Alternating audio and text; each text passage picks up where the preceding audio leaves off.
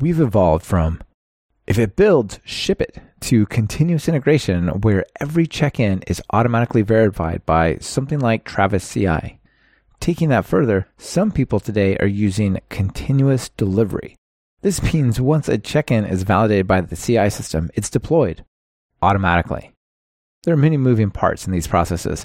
On this episode, you'll meet Cris Medina, who has put together a world class CI CD system. And he's here to share how he did it and what tools and libraries are involved. This is Talk Python to Me, episode 166, recorded June 11th, 2018.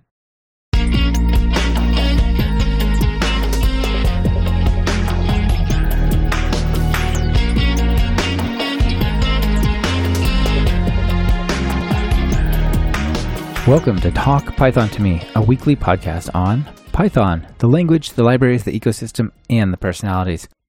This is your host, Michael Kennedy. Follow me on Twitter where I'm at mkennedy. Keep up with the show and listen to past episodes at talkpython.fm and follow the show on Twitter via at talkpython. This episode is sponsored by Linode and Rollbar. Please check out what they're offering during their segments. It really helps support the show.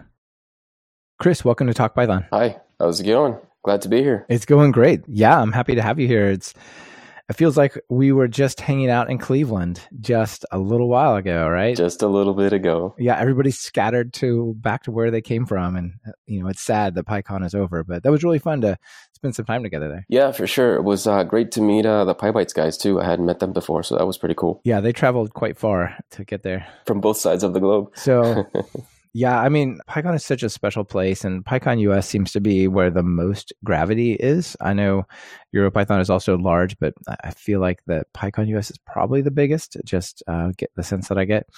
Anyway, I, I, think just you know recommend that people next year, if they didn't get a chance to go, definitely go. Like, wouldn't you say? Did you have a good time? Yeah, definitely. So, like, I I started doing PyCon maybe three years ago now, and it's definitely been a lot more interesting to uh, so much stuff from so many different people doing so many different things with the language because Python is just has such a wide usage. It's just great to just uh, be out there and just see what everybody's doing at. And I like I like just hanging out in the expo hall and just kind of just talking to everybody. So you're like, oh, what do you do with Python? And uh, yeah, absolutely, and definitely. The absolutely. open That's... sessions, people don't quite you know understand how cool that is versus you know your your average conference where everything is just kind of like pre-configured for you. Yeah definitely. Both you and i ran some open sessions right? That's true. Yep. Yeah what, what were yours on? I did two. I did one on just blogging and stuff folks that are creators for python and i did one on virtual reality augmented reality and, and to see how uh, you know experiences with people and python and that type of stuff with those environments. Yeah that's that's pretty awesome so now that you're back to doing what you do day to day, maybe we could get your story and your background. Like, tell us how you got into programming in Python and what you do day to day. My story is more like a classic story. Dad grew up uh, doing software. He had a consulting business. There's stories of two-year-old Cris sitting in his lab typing in the keyboard somehow. Not that any of that was intelligible, obviously.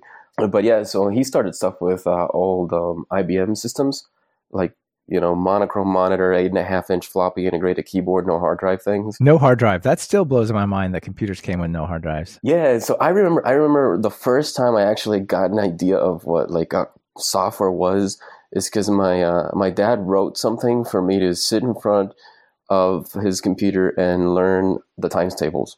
And, um, it was just a short little program, but I, I could go into into the program and fiddle with it. So I was really young for that, and I was uh, I still remember it. It was pretty cool. It was an IBM System 23.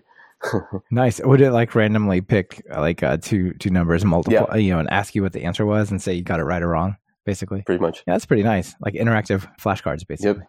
I remember doing uh, data entry for them back in the days where you couldn't slurp anything in from any APIs or anything like that, right? Somebody would just hand deliver an invoice and you had to type it into the computer. When computers were not actually connected to anything, they were just there on a desk. How weird. Right. right? Exactly. so some of the first stuff I did was System 360 Basic. My Hello World was like a menu for like opening an invoicing app or something like that back when you had to type line numbers and make sure you left enough room between between them in case you needed to add more lines before. Yeah, that's right. Like if people don't know this, that used to be a big deal. So used to say you know, 10 would be like a line number, and you would put a command, and then 20, you'd put like another. And the reason it didn't go one, two, three is you might have to do 11, 12, and 13 someday, and you don't have to rewrite the whole program. It's so insane that you had to explicitly call out the line numbers. But I guess with like the go to navigate, like, uh, sort of branching mechanism, you had to say go to this line, so it had to be really clear what line that was. Yep.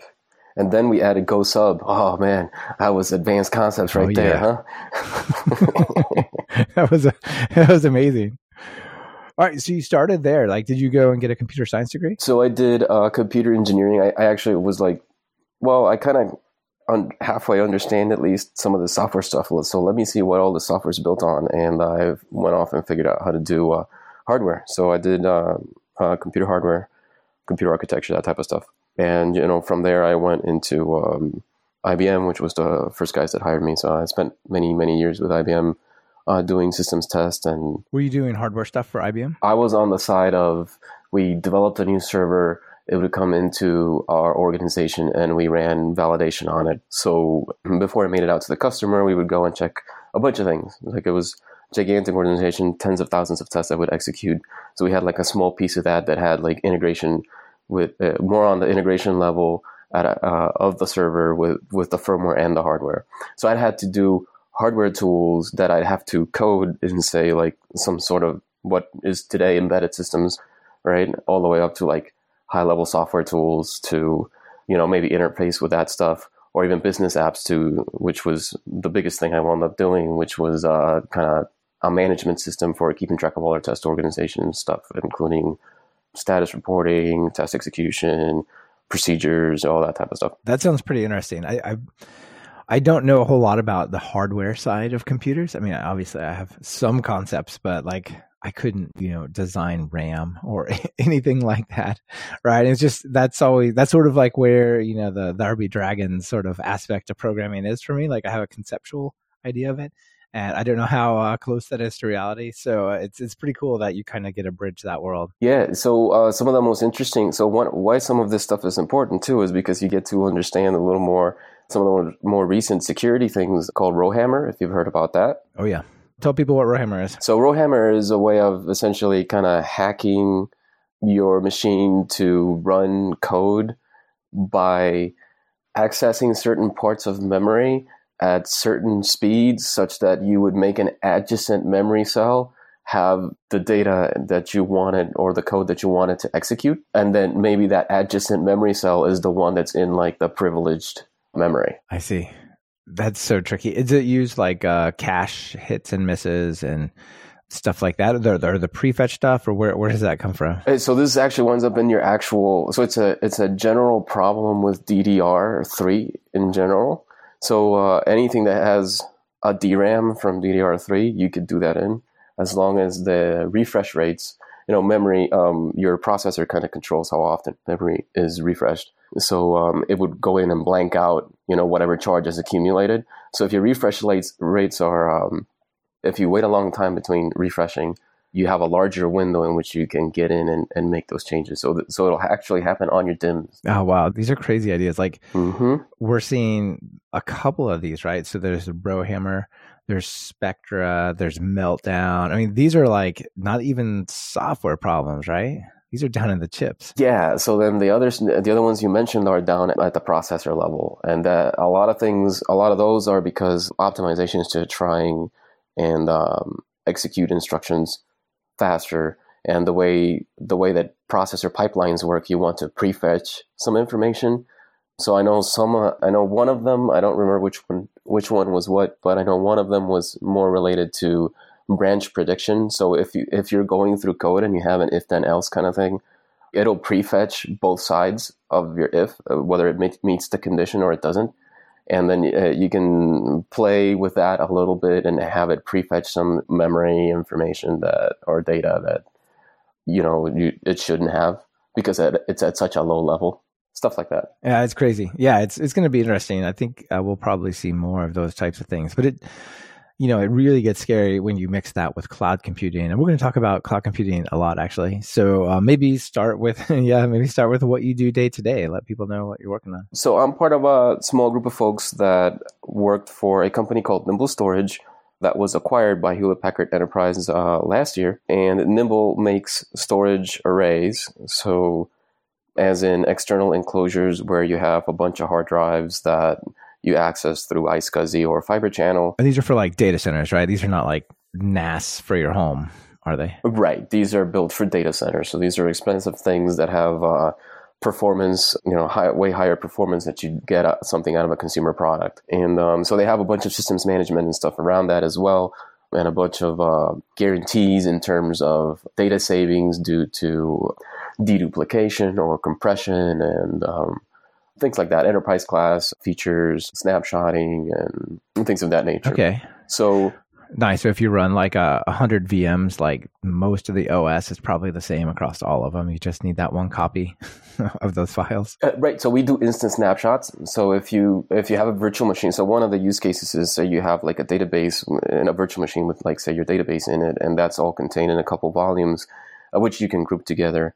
You can go in and say snapshot that, it, and it happens like instantly, and then spin off a new VM based off of that those volumes you just made over there, and now you have a copy of your data essentially.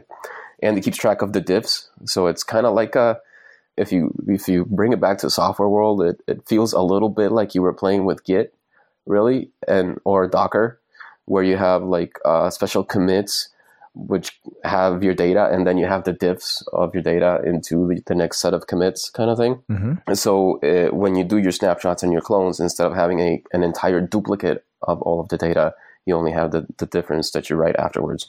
So that's also pretty helpful. So those are the arrays that we make. And so one of the things that we're kind of experimenting with cloud stuff, we decided to uh, go off and, and build what is Cloud Volumes.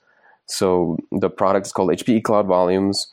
We can, uh, and the, the purpose is if you have a, an Azure or an AWS virtual machine and you want to tie it to some of our storage arrays, uh, you can go to the website and request volume of certain size and other characteristics along with it and configure it so you can plug it into your your VM. Uh, that's pretty interesting. So tell me why would I like pick that say instead of just like creating a volume in AWS or Azure in their mechanism, right? Right. So one of the main things is that you can go cross cloud.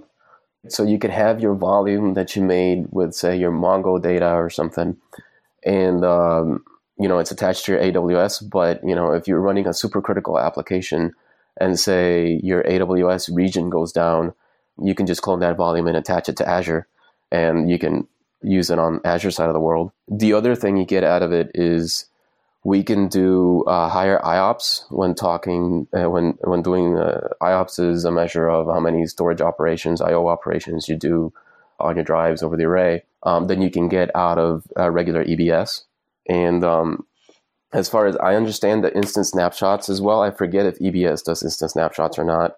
I don't think they do. Uh, so you also get that ability.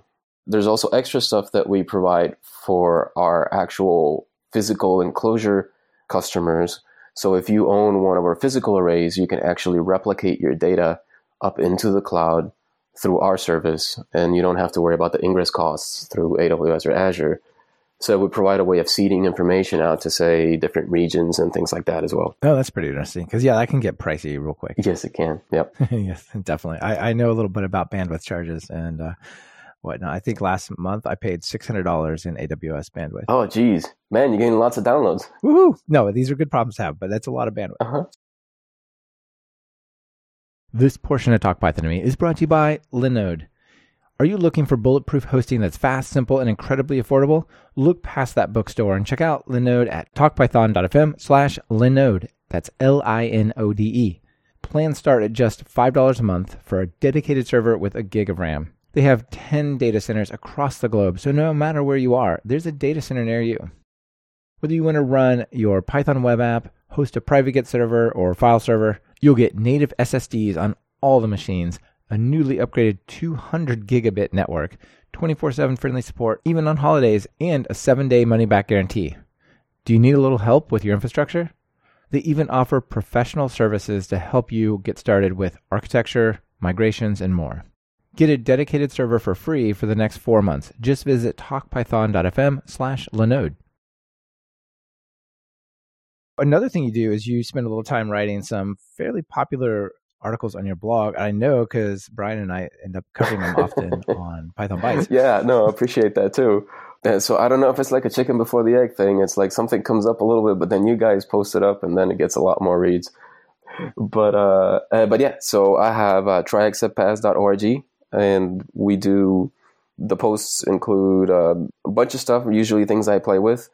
Most the the articles that get the most views usually are how tos.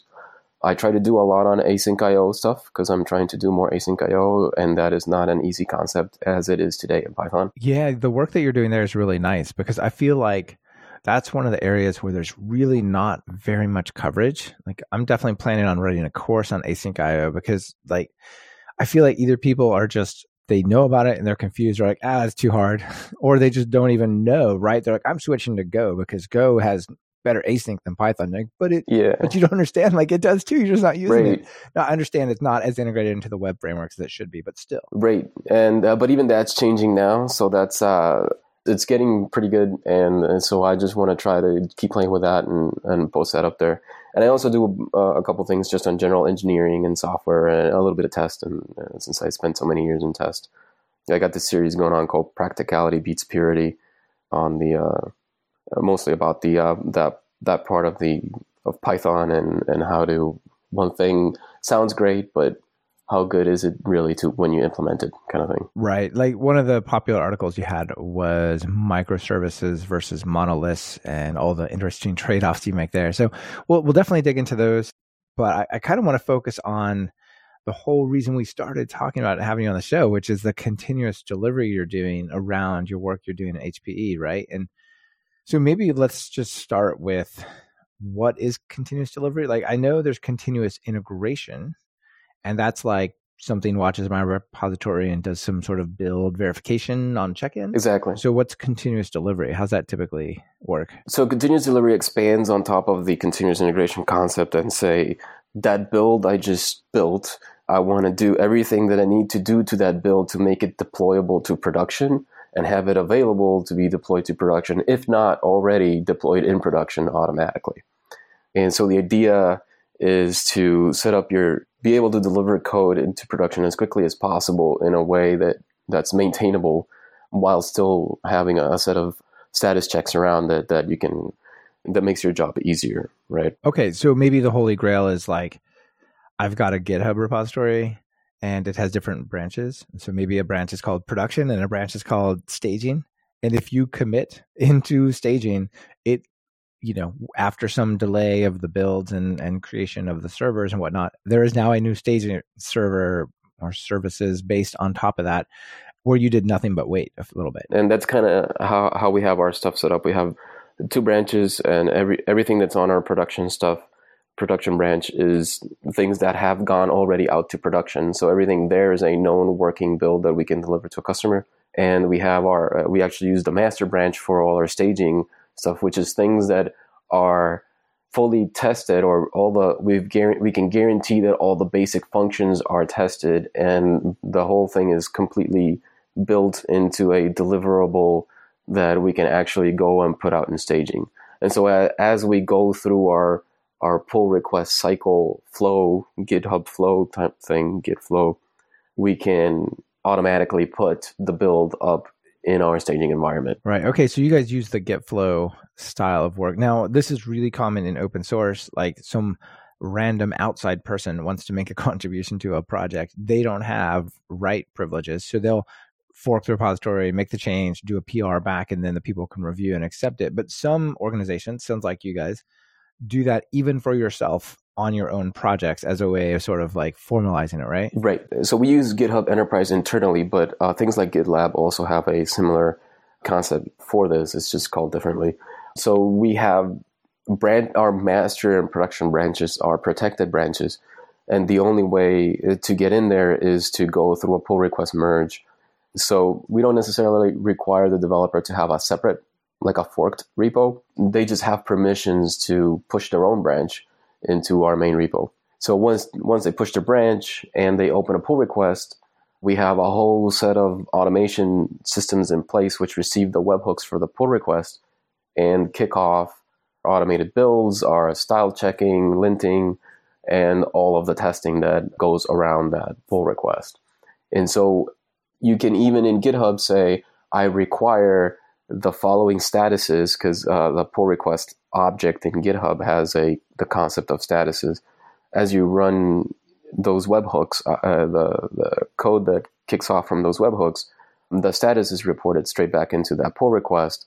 And in GitHub, you can say, well, if none of the if all of these have passed, only then is your pull request valid to be merged into whatever branch it is that you want to go. Yeah, that's a really awesome feature. And to me, it sounds like this is a really nice way to sort of pre-vet yes what would be standard code review right like instead of going well you've done your work now let's review it and see if it's good it's going to be like it's on the verge of being merged and then you've already had all the tests done and everything is good you push the button and when that happens it automatically deploys with no further work as well. So it's just like that one gate right? Right. Once all our tests are done and once the uh, the review is approved we click our button we do some other niceties around it we kind of squash it rewrite our our merge commit a little bit so that it's useful and we press the button. Right. Maybe talk about that a, a little bit because you know, Git can like if I'm gonna do say I'll create a branch, I'll do like 20 commits, a bunch of little tiny ones, and then eventually I'm gonna create a PR from that.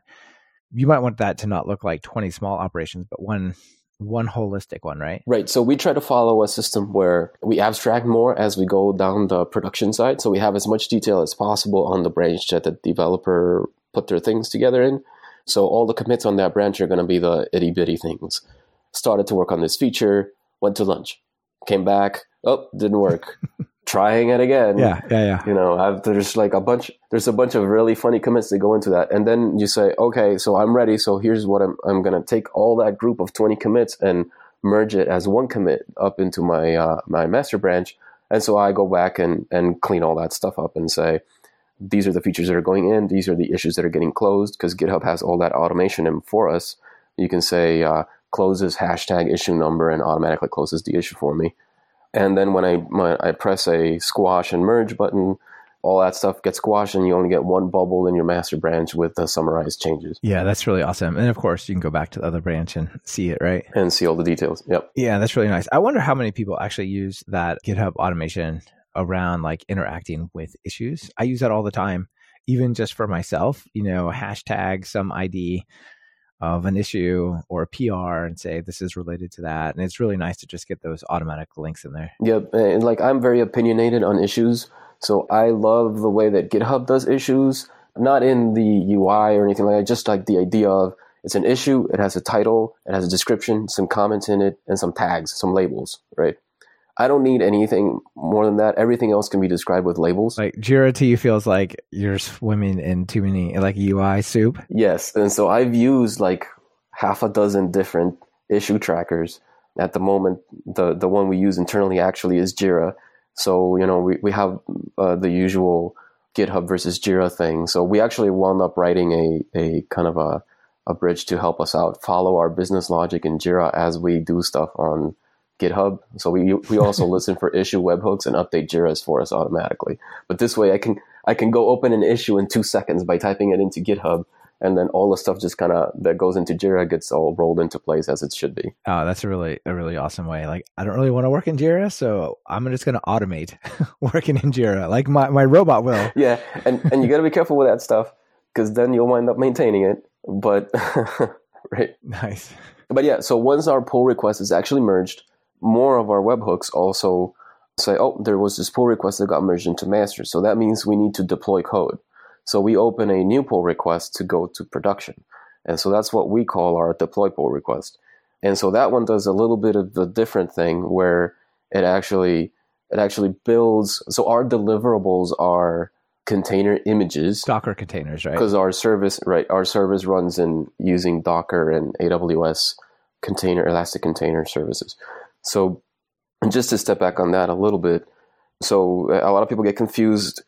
Docker containers is one thing, but there's really two concepts. There's the image, and then there's the instantiation of that image, which is your actual container, right? So when I go and say I want a an image of my REST API, that means I have the file system in place so that when I say Docker run, I can instantiate a version of that image and execute my code inside that environment. So we deliver our two different images, one for our web service, our web UI, and one for our core stuff. So all of the orchestration that we have to do in order to make our service work, which involves uh, cloud with orchestration with AWS and Azure, some third-party data center orchestration, switch management, array configuration, and then all you know resource allocation algorithms, user management, all that stuff. That's all kind of bundled into one container image, and we run it in with different environment variables to have it perform different functions. So we have a microservices architecture, but with um, two images. The way we manage the way that AWS works, when you have a the container service in it, you you define a a service like uh, my core REST API service, and I say I want this this ta- this to run several tasks or one task, and I want I want it to run this container, but I want uh, this image tagged in such way. So, for example, in our repository for that the REST API backend, when we deploy an image, we we push up the code and then we say, okay, we're ready to move to staging. So we tag it with staging latest. So then I can go to AWS and my deployment activation work of make this image now the valid one in this environment is just stop the containers. And then AWS will automatically restart them. And when they start to come back up, they say, oh, there's a new staging latest image. Let me download that and use that one. I see. That's really cool. So basically, the AWS container service just knows I'm going to run out of this this Git repository with this tag, and I just always look for that. Uh, if necessary, rebuild it. Right, the a Docker image. A Docker image. Yeah, yeah, yeah. So, and, and right, so and everything just builds off of that, and uh, it's really helpful also because if you broke things for one reason or another, all you have to do is move your staging latest tag back to your previous one and restart the containers. Go no, undo it, undo it. Yep, that's all you got to do. You don't have to worry about anything else because you know that was working code and you're back in time. Now, there's other yeah, that's really nice complexities when it comes to database migrations and things like that, but 90% of the time you don't have to worry about it. Right. Okay. That's really nice because like it's one thing to roll the code back, but you're potentially making infrastructure changes and OS changes at that level as well. And the ability, the ability to go, oh no, just put everything in the back, of put it back like it was. It was working. It's pretty cool. Yeah, because like once, so the code underwent all the testing and all that worked, and the container image that we used to build that code, and I'll get a little bit into that in a minute, is is slightly different than the one I actually wind up putting in staging because it has more stuff in it to maintain the test infrastructure or be able to get to the test infrastructure. The one that actually makes it up into staging, which is equal to the one in production at that point, also has a bunch of other things like um, an Nginx configuration that's a bit different or a micro WSGI config along with it. So I can easily like mess that up and it's only a problem I see when I go to deploy it. Right, right. I just today I would have liked to have something like this. I mean, I have multiple like staging and production servers for my various things. Mm-hmm. In one of them, I got uh, an indication there was an upgrade for IDNA. I think some, which is some low level dependency on my my system. And then there's requests, and so I upgraded the low level thing and said, "Oh no, requests forces you know to use an older version of that. So guess what? Your site won't even start. It's just dead. But luckily it was like running on like i had taken that one out of the load balancer. And I'm like oh my goodness. But i had to do a lot more work than just move the tag back right it was like all right well now how do i unravel this how do i make it know that it's supposed to install the right one and all that kind of stuff so it, yeah it sounds i can definitely see the advantage here and that actually happens quite often with a bunch of things not just your Python libraries that you have to worry about and their interactions, but also your Docker images. So what happened to us in the past couple weeks while we were going through testing, like in the middle of I'm tests are passing and then all of a sudden everything's failing. What's going on? Like a couple minutes, we actually hit where whoever maintains the base Python Docker image that we depend on iterated on it. They changed it. Oh boy. Yeah, yeah. And uh, the new one, and obviously we can go back to the older one, but at this point we wanted to move with the new one. Um, the newer one changed uh, the base. I think it moved uh, Debian major version, so all the apt packages and stuff like that had updated. So I needed to use different different names to pull some stuff. So that was fun. yeah, that's fun. And if you do that on the real machine in production while it's running, not so good. Yeah, not so good. Right. That's why all this stuff is in place. that's right. This portion of Talk Python to Me has been brought to you by Rollbar. One of the frustrating things about being a developer is dealing with errors. Ugh, relying on users to report errors, digging through log files trying to debug issues, or getting millions of alerts just flooding your inbox and ruining your day. With Rollbar's full stack error monitoring, you get the context, insight, and control you need to find and fix bugs faster. Adding Rollbar to your Python app is as easy as pip install Rollbar. You can start tracking production errors and deployments in 8 minutes or less. Are you considering self hosting tools for security or compliance reasons? Then you should really check out Rollbar's Compliant SaaS option. Get advanced security features and meet compliance without the hassle of self hosting, including HIPAA, ISO 27001, Privacy Shield, and more. They'd love to give you a demo. Give Rollbar a try today. Go to talkpython.fm slash rollbar and check them out. One question I did have while you're describing what you're up to, and we talked about the GitHub hooks like hashtag close or closes, hashtag one, two, three, or whatever. Is there a way to make that happen only when it merges into the main branch, or does that PR commit itself like trigger the closing of that issue? Yes, I understand what you're asking. Yes, it only happens when you do the merge. Oh, really? Okay. Because I just I type it in my commits all the time. Interesting. Okay. Well, that's awesome. Yeah. Very very nice. All right. So maybe one of the thing I think maybe the most interesting thing to cover is like we've now set the stage of what you're building, but the all the various pieces. There's so many cool little libraries and packages and and things involved in the act of, of building this whole pipeline that you've created. So do you want to walk us through that? In order to run all the testing, we have a Docker swarm internally on premises in our data center where we orchestrate all of this stuff. So I have a container running that is my webhook receiver. And uh, I built that one, that REST endpoint for that using uh, Hug.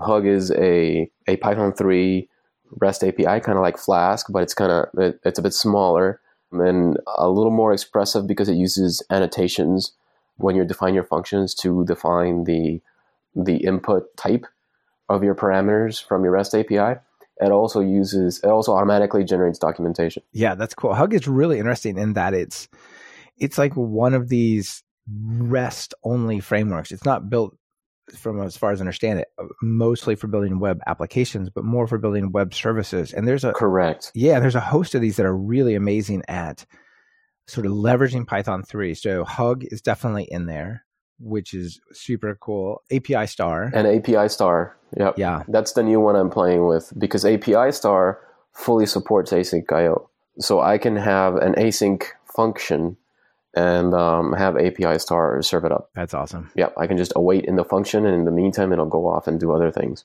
It's pretty cool. How about Hug? Does it do async IO? Do you know? I don't think so. Last I checked, it did not, but it was. I think it was able to handle it better because it was all Python 3. Yeah, it's definitely all Python 3, which is cool. And if you look at the performance, Hug is built on a framework called Falcon. Falcon, yes. Which is also another cool web framework that probably no one else has heard, uh, not many people have heard of. But I had the, the guys building Falcon on my show, and it's like a really low level, high performance it is web framework. And then Hug is actually built on top of Falcon, which is pretty cool. But they're definitely, both of those are like right near the absolute top of performance uh, in terms of requests per second on, you know, some random piece of hardware. So yeah, pretty cool. I find that a lot of like things like Django, Pyramid, or Flask, right? These these things have been along for a while, so they have a bunch of things they do for you, and the the higher level of abstraction that you get out of a framework, which is what you want from a framework, usually, the more careful you got to be with performance because in order to give you that abstraction, they needed to you know put you through a number of other levels, especially usually function calls which in Python are a little bit of expensive. They're surprisingly expensive, actually. Yeah. Yes, yes, they are. yeah. And so, for example, one thing that Hug says, and I think this is partly coming through the Falcon side of things, is it's uh, compiled with Cython to basically, you know, get much higher performance, which is a pretty cool uh, aspect as well. Yep. Yep. Nice. Okay. So you you've got this, and this is one of the really important things about these this Docker stuff is like it's awesome to have your database in a Docker container and your web framework, and then your your backend services, but they all need to know okay, where are you? We, we just all got rebuilt. Where are you now? Who are you? Right? How do I find my back end? right. So that's the role of this thing that you built. Right. So so that that receiver, uh, the webhook receiver, also can communicate with the Docker swarm using Docker Py, and then orchestrate. Oh, I need to build a new container. I need you to start a new a new container. I need to build a new image, or I need you to start a new container with this existing or newly built image so, for example, one of the things we do is when the webhook comes in, we we go in and do use requests to go up to GitHub, grab some information on the repository, search for a file that kind of works kind of like how Travis CI does. We have a YAML that says, "Oh, here to set up for testing. Here's your install instructions. The actual tests are these things, and there's a bunch of other settings we can do." So one of the things in there might say, "Well, I want all these tests to run in parallel." So then that means I got to orchestrate getting the container built, the container image built off of the repository the way that the instructions say they're supposed to be done. Then taking that and committing that that new image to a um, an internal registry that we have, and then telling our Docker Swarm to start five to six parallel images to go and um, execute tests based off of that that new image. And then those tests all have to require resources of their own. So we have uh, another infrastructure piece, which is a resource manager that all it does is it sits there and receives, waits for a, a WebSocket. So I can, in order to pull, essentially check out a resource, I open a WebSocket connection and I say, oh, I want this type of resource. And while that WebSocket connection is open, I have a reservation on that resource. So that makes it so that I can write tests and not worry about releasing the resources when they fail. Oh, that's pretty interesting because when the thing goes away, it just it because the, it breaks. Yeah, socket closes. Boom, it's all done. Huh. I didn't real. I thought you were just doing push notifications. I didn't realize the WebSocket like session had such an important role. That's pretty cool. Yep. So we do that, and so for that, I I used uh, Autobahn before, which is something I used inside uh, Sofi, one of my open source modules, but I recently moved it to uh, WebSockets. It's a module called WebSockets. It's a lot more, it's built around async IO a lot better, more Pythonic, using uh, async for and async with. So it makes it a lot easier to interact with in a coroutine kind of way. Yeah, interesting. So your test might just do a async with WebSocket connection and then do its stuff. Something like that. Uh, so the test will the test will uh, the receiver will do an an async for around uh, the WebSocket, around receiving something in a WebSocket. And so that's on the server side. On the client side, we just open the socket and do, I think on the client side is an async with it where you just, just sit there and just kind of wait for messages. Interesting. That's pretty awesome. So then another thing that you do after the test pass, then you build your artifacts, right? Like your packages, and you use proper Python packaging as part of this, right? My two main deliverables are container images, but I also have a. Uh, those are built on top of a bunch of other repositories that I have. Two or three of those repositories are their deliverables are actual Python packages, which are internal, and we use an internal Python package index for that, which we later migrated to a tool called Artifactory. I had never heard about Artifactory. This is a thing by JFrog. Yep, and it's, it's by JFrog. It is. Oh my goodness that is one serious piece of like enterprise software management software there. Yeah, it's a lot of stuff. A lot of stuff. Python package indexes, NPM indexes, whatever those are called, just NFS, Docker registries, and then you can mirror. So if you have stuff in the outside world, you can mirror those, and you can have it automatically push things for you, and uh, you can you can add like tags and properties to things. It's it's quite complex. It has a REST API too to get to it pretty interesting. Yeah, it's really interesting. Their website has like a bunch of cool little animations. It, it just makes you kind of draws you in. So uh, to me, it looks like you've taken you guys in general have taken a lot of the awesome stuff from the public open source and maybe sort of made your own private version of it. So you've got you know GitHub Enterprise, you've got like a private PyPI server, private Docker repositories, all sorts of stuff, registries. Yep, it just makes the whole thing easier to work with because you have you have an existing ecos- ecosystem that can work with all of this. You don't have to build your own modules to talk to them. Yeah, super cool. I'd never heard of Artifactory, but it definitely looks like uh, like worth checking out. It's no small piece of software as far as I can tell. It looks like a big a big thing that does a whole bunch of stuff, but it, it definitely looks like it, it's pretty cool. Yeah, and it comes with its own complexities. So if you want if you just want an internal package index, really there's a bunch of existing things already you can use or you could just build your own. I built one with Hug before Artifactory. It's just a web server. Right. It's just a web server and a couple of interactions. It's not super complicated, but yeah. Very cool. And so we talked a little bit about some of what happens next. You have your GitHub hooks and your, your PRs and mm-hmm. and all that kind of stuff. What else is involved? So you have your Hug service that you've you've talked about. That's pretty awesome. You used Pi Docker, which I you know you mentioned in passing there. Docker Py, sorry, which just pip install Docker, right? Yes. Yes. Nice. Pip install so, Docker. Okay. So if you wanted like your Python app to say orchestrate creating new containers or spinning them up, that would be what you use. Right. And um, it's got like two client layers. One is like a lot lower level, which is an API client kind of thing. I think they call it API. I forget what they call it. And then there's one which is like the, the Docker client. So the Docker client is more operates more at an object level. So you can say so you point it to your to where your Docker, your main Docker master is of your swarm, and um, you can just do dot images, dot lists, dot create, nice. stuff like that. Same thing for the for dot containers, and then with the swarm in general, you know, things things get pretty complicated when you go out to swarm or Kubernetes, mostly because things are your containers that are managed by the swarm are not really containers they're services. And it all makes perfect sense if you're running say a web service and you say i want a web service that needs to always be up and i want two instances of it. So it'll run you run one service with two tasks each one of this type of container. But for us that are actually creating essentially one container or two containers individually to run every time we have to make a new service for it. So there's a lot of layers there that complicate things a little bit, but it's very easy to manage with Docker Py because it's all kind of built by the Docker guys. Yeah. Okay. That's really, really cool. And then another thing that you use is something called chat ops. What is chat ops? Is that like something for DevOps? Sure. When our deploy PR is complete, it that means it built a container image and it pushed that image out to our Amazon container registry. So then we need to we could automate this, but I still I still want to have some manual checks in place.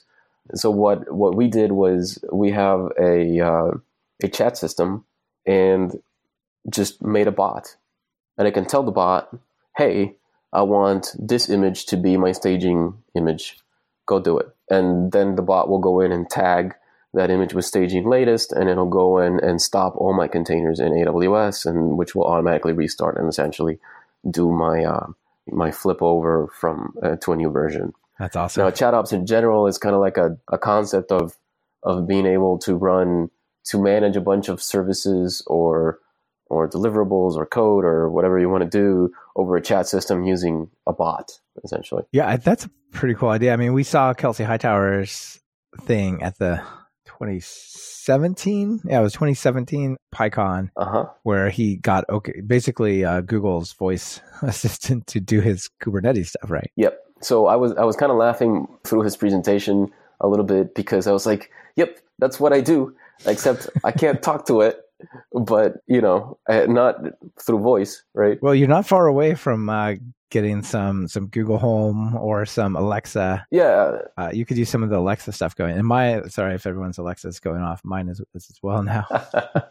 the Amazon Assistant, let's call it that. There's a Python one called Calliope. We were just looking at today, and uh, there's another one I forget I forget the name. That's also pretty famous in the Python world. we were just laughing at it this morning, saying that we should hook all our stuff up together and just say, "Hey, deploy to staging. Hey, Yeah. restart our yeah, stuff." yeah. There's some pretty easy ways to do it, actually. Yeah. just some random dude walks into the cubes and, and just kind of kills all our stuff. Yeah, Deploy production. No, no, no, no, not. yeah, that's pretty awesome. Uh, another tool that I don't think I've heard of that was really impressive to me is Locust. yes. Yeah, tell us about that. Like, use PyTest for your standard level, your automated testing, but Locust is more on the performance side, right? That's right. So, Locust, the idea of Locust is to test web services. So, you can write tasks or in the forms of scripts or actions that represent users of your service. And you can have like all set of kind of like setup and tear down and type of stuff, kind of like uh, your your regular type of test environment. Uh, but then Locust can or uh, manage that over a large amount of of virtual machines to go off and test your API and then come back and tell you, well, you managed to receive these many requests per second in this endpoint and these many in that endpoint, and this one was rate limited at this point, and this one was, you know, errored out when you did this thing. And so you get a report. That's really cool. So you've got like all the different parts of your site and it shows you here's the number of requests in a big grid like this URL got this number of requests with this many failures and you know average response time is this and yeah it's it's super cool like one of the big problems with the load testing is actually it can be at least getting enough pressure on your web server right? Like if you just do that over say your broadband connection at home on your laptop like maybe the limit is your outbound network or something right? Something like that whereas like if you could put it on a hundred vms spin them all up and like you know turn those loose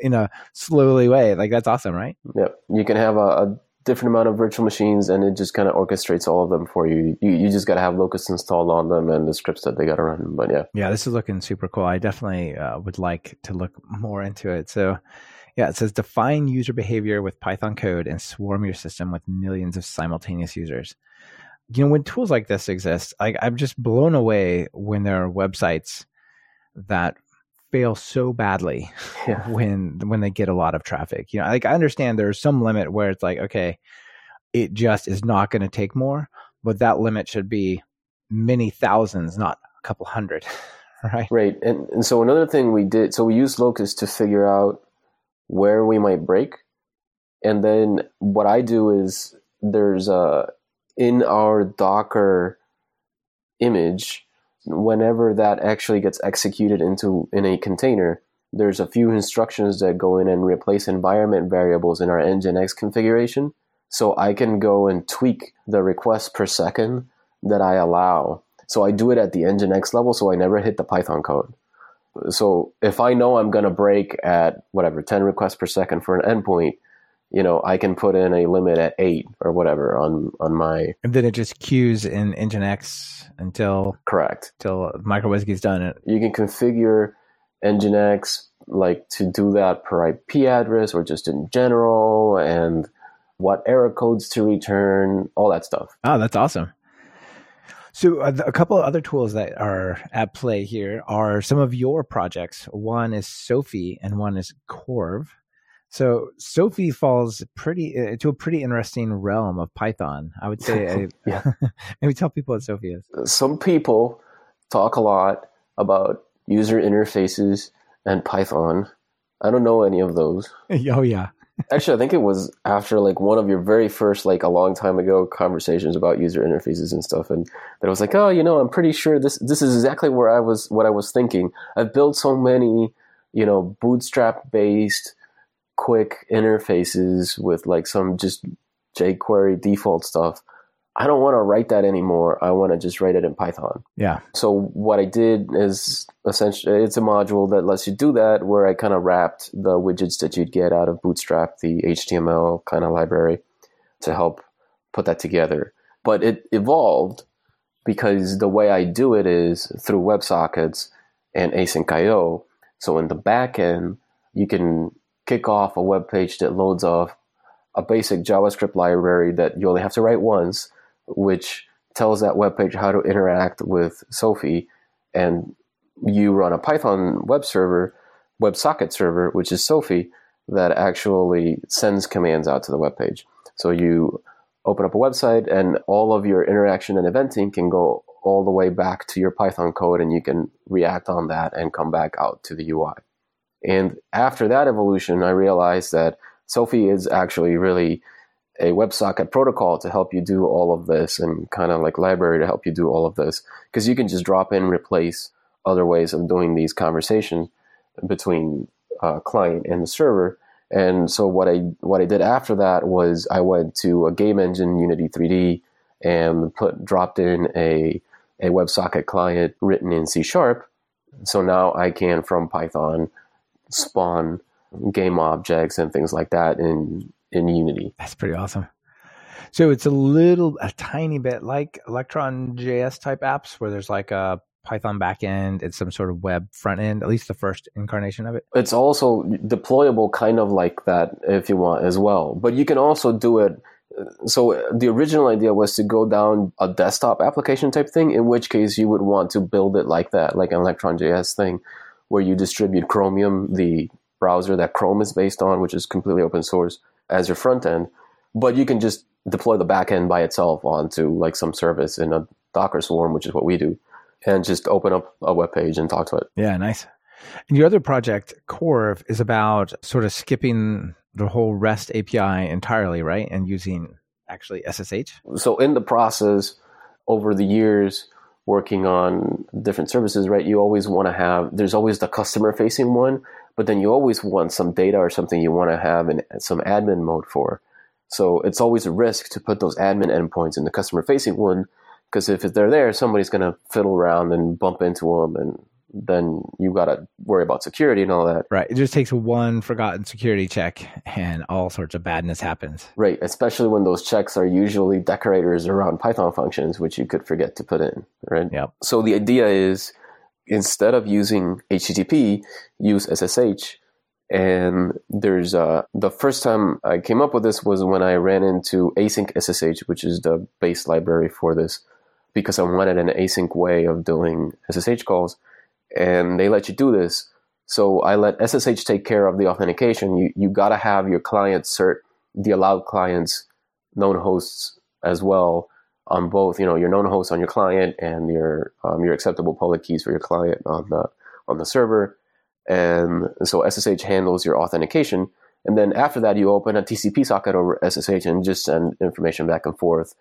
I just wrapped it in JSON and kind of use kind of HTTP ish REST like mechanisms for like get, store, update, and delete. So I do that as my admin interface. It's only accessible to me, but even if I break, even if I mess it up and it somehow exposes the ports out to the internet, you still it's still SSH, so you still need the proper keys to get in. Yeah, that's really awesome. I, I think that's quite a, a cool idea. Like I have certain things where you can only get to them through SSH. You can't access them or interact with them you know, without that. And this is kind of like instead of just exposing, like tunneling that through or something, you're like, no, let's just make that the the API network layer. Yeah, exchange layer. Both of those are async, so you can just have it kick off long running things. Doesn't matter. You'll get a call back when it's done, kind of thing. Yeah, really cool. Let's see another couple of things that were really interesting that you're using. One is PyAutoGUI, and that's from Al Sweigart. What's that? These are kind of more of a experimentation thing. So we have PyTest to execute all of our tests, which is great. We use Selenium for a few things, and then we use some some other JavaScript node specific runners for for the web UI stuff as well. But you just like browser compatibility is always going to be an issue. We want to try to do something more at the. We ran into a couple of issues where you say you open this thing in Firefox, but if you open it in Chrome, this one little piece of it is kind of wonky. It's larger than it should be, or it's off the screen and things like that. Yeah. So PyAutoGUI lets you does a lot of stuff. It's about automating your OS through GUI GUI things. Move the mouse here, click on this, type this from the keyboard, and things like that. Now, it also let, helps you take screenshots. So one of the things that I was thinking was we could put something together that says open browser, type this into location bar, load web page, type username, type password, click login, right? And then take a screenshot of the result and then use OpenCV to compare that screenshot to an already existing screenshot that I should have and maybe find the next button I have to click on. And if that button is not on the screen, then error, move on, kind of thing. The advantage of using the OpenCV stuff is you can have a confidence level on it. So if things are off, you'll know. Uh, that's totally cool.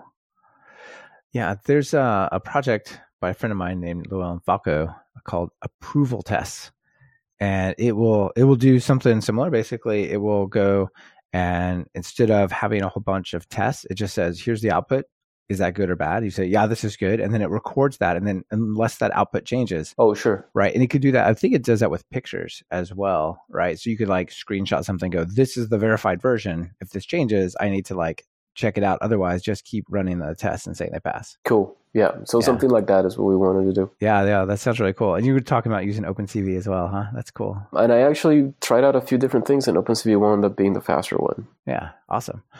Cool. All right. Well, there's just so many little interesting tools and steps along this whole process that uh, you know I think a lot of organizations are trying to get to. Right, like I said at the beginning, right? You know, I check in, I merge a PR, I wait, magic appears on the other side, right, with zero downtime.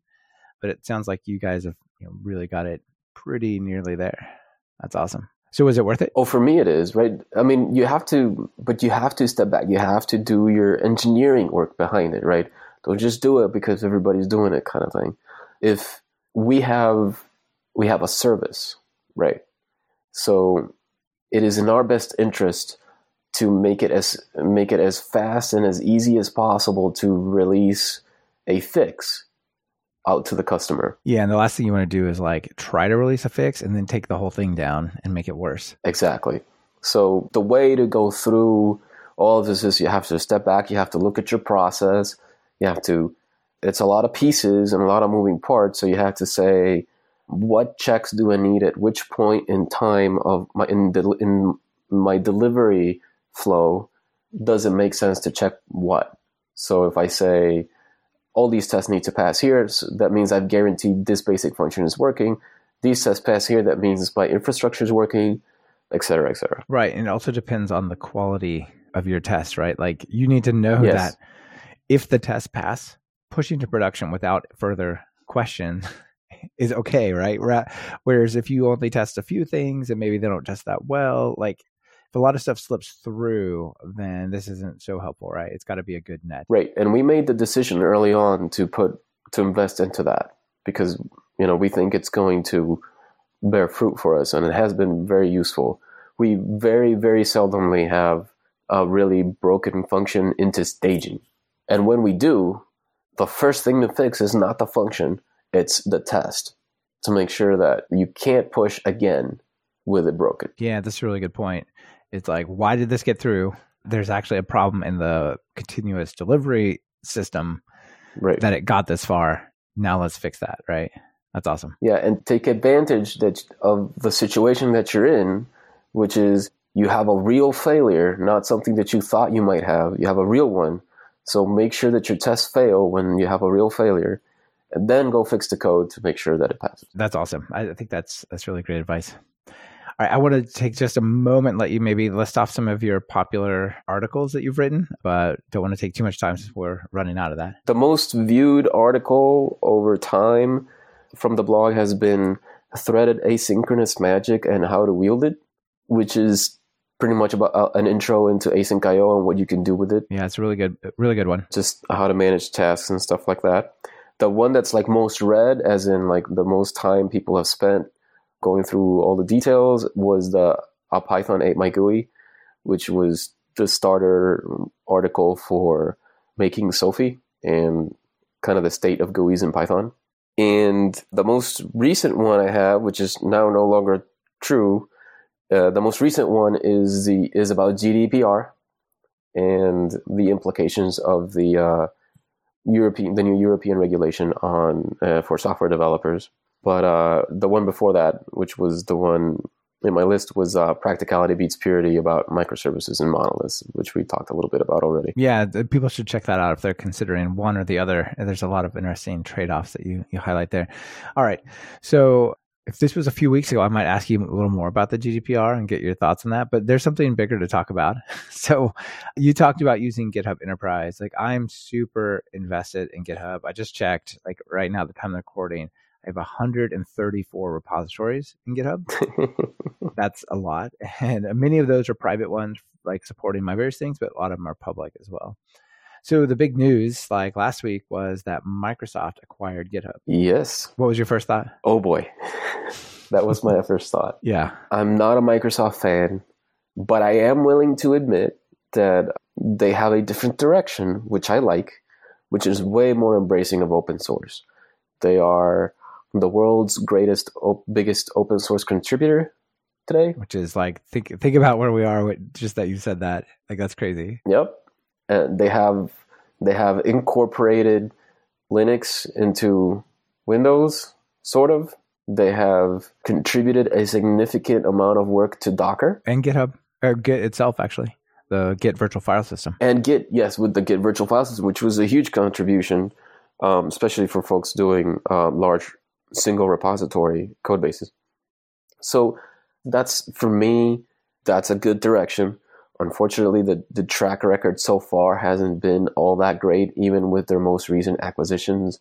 The most common one that I hear and that I have problems with is Skype and where that wound up with. But um, some folks also complain about how LinkedIn is going. I don't know. So I don't know internally. There was a lot of outcry from the community and but equally there's a lot of Microsoft developers that are like, well, but we're we at Microsoft love GitHub just as much as you guys do. And I genuinely believe that. It's not about whether the folks contributing to the code like it or not or want to keep it going or not. It's the fact that now you've concentrated the majority of open source projects in a business that has its own languages, its own platforms, its own software, which you could maybe wind up getting biases for. And once it's there, it's it's just going to be more complicated. There's also questions about IP, but I, uh, the people have brought up. I don't know uh, how much that's a thing, but you know, technically everybody had access to all those repos anyway, but I guess now they get access to all the private ones too. So I, I don't know. Yeah. So a, a couple of thoughts. Yeah, I definitely sort of felt similar to what you're saying. Like, I don't think Microsoft has any sort of bad intentions towards GitHub. I think they do. Right. I think they do really love it. They're really invested in it. However, you know, they could fumble fumble it and just make it not so nice, right? I, I don't think them they would like intentionally shut it down or do something to make it less good, but they certainly could try to make it better and make it worse. That is a thing that could happen. The IP part is pretty interesting. Uh, what really surprised me is there's an article uh, called it was on Ars Technica. That's one of my favorite places to read this kind of stuff because the comments are great. It says everyone complaining about Microsoft buying GitHub needs to offer a better solution, and they really went through point by point like how GitHub was actually in pretty big trouble Yep. And at some point, this is almost like, would you rather not have GitHub or have a GitHub that Microsoft owns rather than, well, I want GitHub to be this free thing. Like to me, the biggest negative here is, is just consolidation, right? Like there was this sort of independent place where open source could go be its thing and everybody was on sort of equal footing. And now it's been consolidated into one of the big five tech companies. And that just, that's just different and not necessarily better, but after reading this this Ars Technica article, I felt much better about it because I didn't realize the alternative was as bad as it could be. But I, I mostly don't like the fact that it's just consolidating further in the whole tech space. I think that is the main concern. I, I agree. I think after going through this, I think it becomes a bit more obvious that that we kind of. I think I said this over Twitter we kind of need like a Mozilla Software Foundation of open source repositories kind of thing. Yeah. Like an independent body that's somehow funded that whose sole purpose is to just, you know, you put stuff up there and it's going to stay there and, you know, we'll keep it up kind of thing. And that would alleviate the, the, the, concerns a bit. It would. I, I think uh, on the positive side, I think, you know, Microsoft has done a good job with Xamarin right? And that was open source, sort of. Uh, you know, they. I think that that's stronger now than it has been as part of them taking it over. So there's one, you know, check from maybe the Win, Win box. You know, Microsoft's part of the Linux Foundation. They're like, there's signs that this is going to go well. But there's, like you said, Skype example. So there's also signs where it might not go so well. So I think it's it's up in the air. My concern is the two things: like it could just get fumbled and messed up. But the fact they're running GitHub as an independent organization it's really good. The fact that Nate, the guy that was uh, one of the co-founders of Xamarin, is running, uh, going to be the CEO of GitHub, where apparently they were struggling to get a, a CEO at all. There's like some big problem there. So anyway, it's I think it's it's pretty interesting. Fingers crossed for a positive result. Yeah, and from the business perspective as well, you know, Microsoft, I'm sure it makes perfect sense for them. They just spent all this time into the Git virtual file system stuff, and they just moved all their stuff over to that. So they want to secure a future for that, right? And this is their this is their way of doing that. Yeah, I guess the other thing is uh, that sort of gives me sort of a positive outlook. I guess is at least the way I've seen it these days, like if you want to understand what Microsoft is doing or why they're doing it, the the answer is Azure, and then you got to figure out what the question is. Like obviously it's for Azure, Azure, Azure. They're just trying to grow Azure. Like they could just care less about Windows or to some degree Office, right? Like they see like the the new lock in is the cloud, and how do we go be part of that? And you know all the different technologies run there. So I think that that's going to put some pressure to keep it more fair handed rather than say it's only .NET or it's only Windows or, or, any of these sort of pressures that you kind of hinted at at the beginning. Yep, agreed. All right, well, I guess we'll leave it there. We could go. We could have a whole show on the thoughts of the yes, GitHub acquisition. Could. Maybe I will at some point. at first, I was like, "Oh boy, this is probably going to get messed up somehow." but after spending a week doing more research, I'm kind of like, "Well, it looked kind of like it was necessary, and it's probably the least bad outcome that that we're going to get." So, you know, fingers crossed. Yeah, for sure. Cool. All right. So let me hit you with the last two questions before uh, you get out of here, Cris. So notable PyPI package. We covered a bunch actually. The two that I would bring out out of the whole list, which since we're kind of talking about async stuff as well, is async SSH. Forget about Paramiko. Async SSH does it better. And there's uh and the WebSockets module which um, it's pretty good if you're doing anything with WebSockets. Nice. And so, final call to action: people want to bring continuous delivery into their their whole workflow, their life, their team. How do they get started? The first thing to do is to we kind of touched on it a little bit earlier is step back, analyze what benefits you get out of it and what problems you're trying to solve, and then slowly go through it and put something in place where you know my end result is going to be X, a, a delivered package of this here and I need to guarantee that it works at, in pieces at different steps of the way and figure out the effort to make that happen. If the effort is really, really, really, really, really large, then maybe it's not worth it for you. Cool. Well, I really appreciate you coming and sharing what you guys are up to because you definitely have it uh, pretty dialed in. yeah. yeah, no problem. Glad to be here. It's always fun to uh, have these conversations. Yeah, thanks, Cris. This has been another episode of Talk Python to Me. Our guest has been Cris Medina, and this episode is brought to you by Linode and Rollbar. Linode is bulletproof hosting for whatever you're building with Python. Get four months free at talkpython.fm slash Linode. That's L-I-N-O-D-E. Rollbar takes the pain out of errors. They give you the context and insight you need to quickly locate and fix errors that might have gone unnoticed until your users complain, of course. As Talk Python to Me listeners, track a ridiculous number of errors for free at rollbar.com slash talkpython to me. Want to level up your Python? If you're just getting started, try my Python Jumpstart by building 10 apps or our brand new 100 days of code in Python. And if you're interested in more than one course, be sure to check out the Everything Bundle. It's like a subscription that never expires. Be sure to subscribe to the show. Open your favorite podcatcher and search for Python. We should be right at the top. You can also find the iTunes feed at slash iTunes, Google Play feed at slash play, and direct RSS feed at slash RSS on talkpython.fm. This is your host, Michael Kennedy. Thanks so much for listening. I really appreciate it. Now get out there and write some Python code.